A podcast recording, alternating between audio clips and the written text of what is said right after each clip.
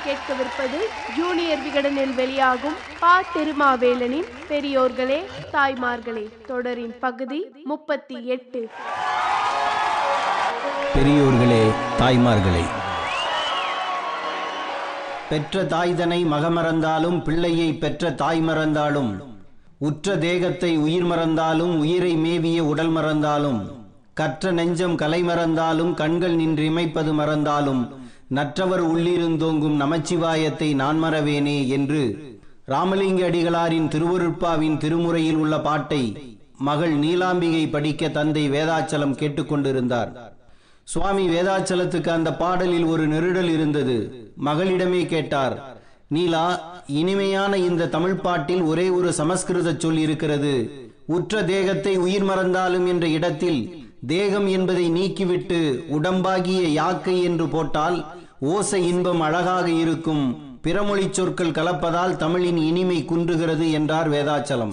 அப்படியானால் நாம் அயல்மொழி சொற்களை நீக்கி தனித்தமிழிலேயே பேச வேண்டும் என்று பதிமூன்று வயதேயான மகள் நீலாம்பிகை எடுத்துக் கொடுத்தார். அன்றுதான் தனித்தமிழ் இயக்கம் தோன்றியது. எதையும் தன்னிலிருந்து தொடங்க வேண்டும் என்ற எண்ணமுடைய சுவாமி வேதாச்சலம் தனது பெயரை மறைமலையடிகள் என்று மாற்றிக்கொண்டார் தனித்து நிற்கும் தகுதியை உடையது தமிழ் என்று மறைமலையடிகளால் உலகுக்கு உணர்த்தப்பட்டது. தமிழ் தமிழ் என்று கத்தினார் என்பதால் மற்ற மொழிகள் அறியாதவர் அல்ல மறைமலையடிகள். காளிதாசனின் சாகுந்தலத்தை சமஸ்கிருதத்தில் இருந்து தமிழில் மொழிபெயர்க்கும் அளவுக்கு வடமொழி ஆளுமை படைத்தவர்.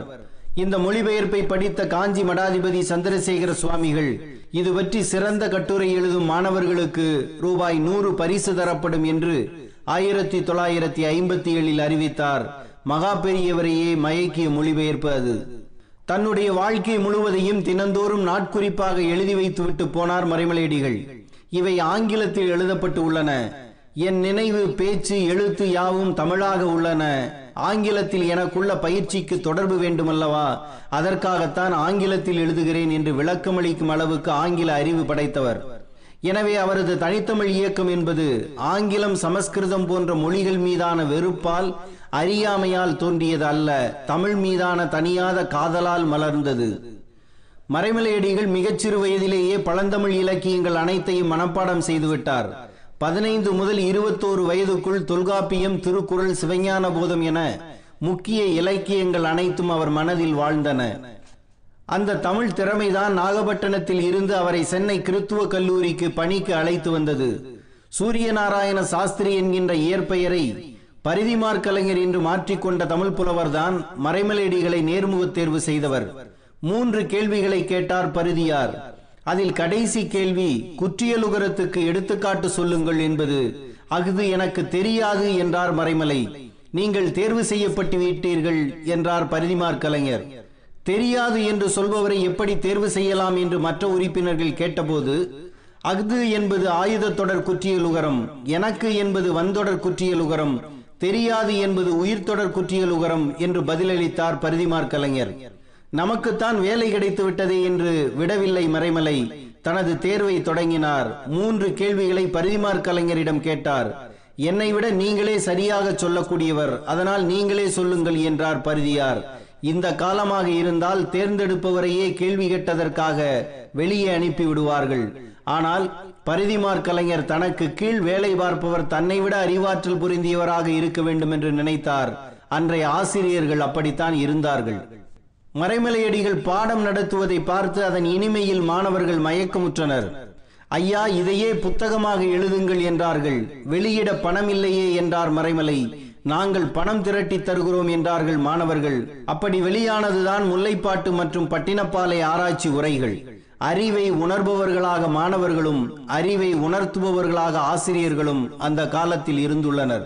ஆங்கிலமும் சமஸ்கிருதமும் கட்டாயம் படிக்க வேண்டும். தாய்மொழி பாடத்தை விருப்ப பாடமாக கற்றால் போதும் என்று சென்னை பல்கலைக்கழகம் தீர்மானம் போட்டபோது பதினோரு ஆண்டு காலம் பணியில் இருந்த மறைமலை அந்த தீர்மானத்தை எதிர்த்து தனது முப்பத்தாறாவது வயதில் பணியில் இருந்து விலகினார்.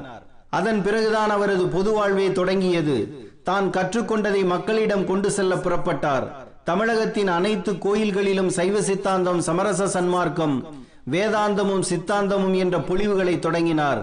ஏட்டில் இருந்த தமிழ் சமய இலக்கியங்கள் எல்லாம் எளிதில் புரியாத பாட்டில் இருந்த பக்தி நெறி பாடல்கள் எல்லாம் மறைமலையடிகளின் தமிழால் தமிழ்நாட்டு தெருக்களில் வலம் வரத் தொடங்கியது. தமிழருக்கு நாகரீகம் இல்லை வரலாறு இல்லை வடமொழியில் இருந்துதான் தமிழ் வந்தது என்று அதுவரை சொல்லப்பட்டு வந்த உள்நோக்கம் உள்ள அறிவுக்கு புறம்பான அத்தனை குதர்க்க வாதங்களையும் தனது சொல்லால் தவிடுபொடி ஆக்கினார் மறைமலையடிகள்.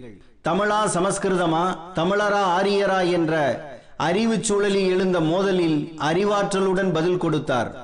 இன்னொரு பக்கம் பெரியாரின் சுயமரியாதை இயக்கம் சைவ சமயத்தின் மீதும் கடவுளின் மீதும் தாக்குதல் தொடுத்ததை தடுக்கும் தேவையும் மறைமலையீடுகளுக்கு ஏற்பட்டது. இவர் கலந்து கொள்ளும் கூட்டங்களில் சுயமரியாதை இயக்கத்தவர் நுழைந்து கேள்விகள் கேட்டபோது சில இடங்களில் மோதலே ஏற்பட்டது. ராயப்பேட்டை பாலசுப்பிரமணிய பக்த சபையில் அடிகள் பேசும்போது இந்து மதத்தை பற்றி பேசும் ஈவேரா இயக்கத்தவர்கள் இஸ்லாமை பற்றி பேசுவார்களா அப்படி பேசினால் அந்த சமயத்தவர் கொன்று குடலை மாலையாக அணிவார்கள் அல்லவா என்று பேசிவிட்டார். இதை கேட்டுக்கொண்டிருந்த சுயமரியாதை இயக்கத்தவர்கள் எதிர்ப்பு தெரிவித்தார்கள். திராவிடன் இதழ் மறைமலையடிகளை எதிர்த்து எழுதியது.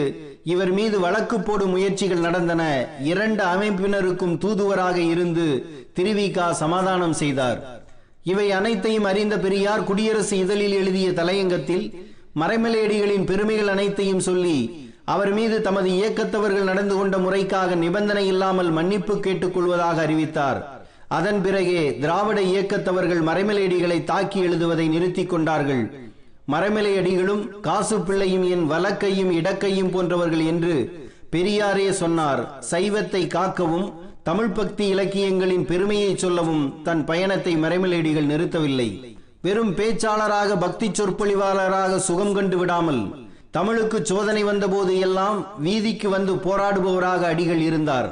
இந்தி மொழி உயர்நிலை பள்ளிகளில் ஐந்து ஆறு ஏழு படிவங்களில் கட்டாயமாகும் என்று ஆயிரத்தி தொள்ளாயிரத்தி முப்பத்தி ஏழில் அறிவிக்கப்பட்டது. அப்போது சென்னை சைதாப்பேட்டையில் நடந்த இந்தி எதிர்ப்பு மாநாட்டுக்கு மறைமலையடிகளே தலைமை தாங்கினார். தமிழர் கழகம் உருவாக ஊக்கம் கொடுத்தார். இந்தி பொதுமொழியா என புத்தகம் எழுதினார். அதன் பொருட்டு நடந்த மறியலில் மகன் மறை திருநாவுக்கரசு போராட்டத்தில் ஈடுபட முயன்றபோது அவருடைய தாய் தடுத்தார்.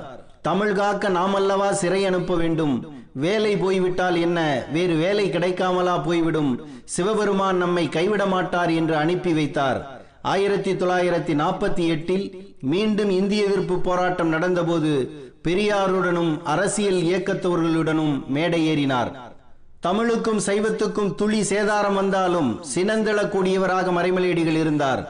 இன்றைய தமிழ் அமைப்புகள் சைவ சமய மன்றங்கள் தமிழ் தேசிய அரசியல் இயக்கங்கள் தனித்தமிழ் அறிஞர்கள் அனைவருக்கும் முன்னோடி அவர்தான்.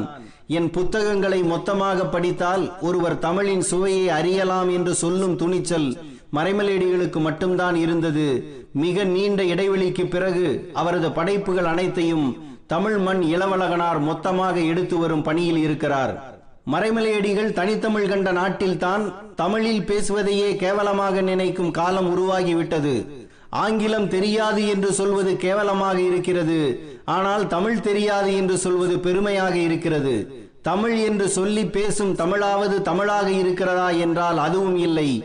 தமிழா நீ பேசுவது தமிழா என்று கேட்ட உணர்ச்சி கவிஞர் காசி ஆனந்தனின் கவிதை வரிகள் நினைவுக்கு வருகிறது. உறவை லவ் என்றாய் உதவாத சேர்க்கை. ஒய்ஃப் என்றாய் மனைவியை பார்வுந்தன் போக்கை இரவை நைட் என்றாய் விடியாது உன் வாழ்க்கை இனிப்பை ஸ்வீட் என்றாய் அறுத்தறி உன் நாக்கை. வண்டிக்காரன் கேட்டான் லெஃப்டா ரைட்டா? வழக்கறிஞன் கேட்டான் என்ன தம்பி ஃபைட்டா? துண்டுக்காரன் கேட்டான் கூட்டம் லேட்டா? தொலையாதா தமிழ்? இப்படி கேட்டா? கொண்ட நண்பனை ஃப்ரெண்டு என்பதா? கோல தமிழ் மொழியை ஆங்கிலம் தின்பதா? கண்டவனை எல்லாம் சார் என்று சொல்வதா? கண்முன் உன் தாய்மொழி சாவது நல்லதா?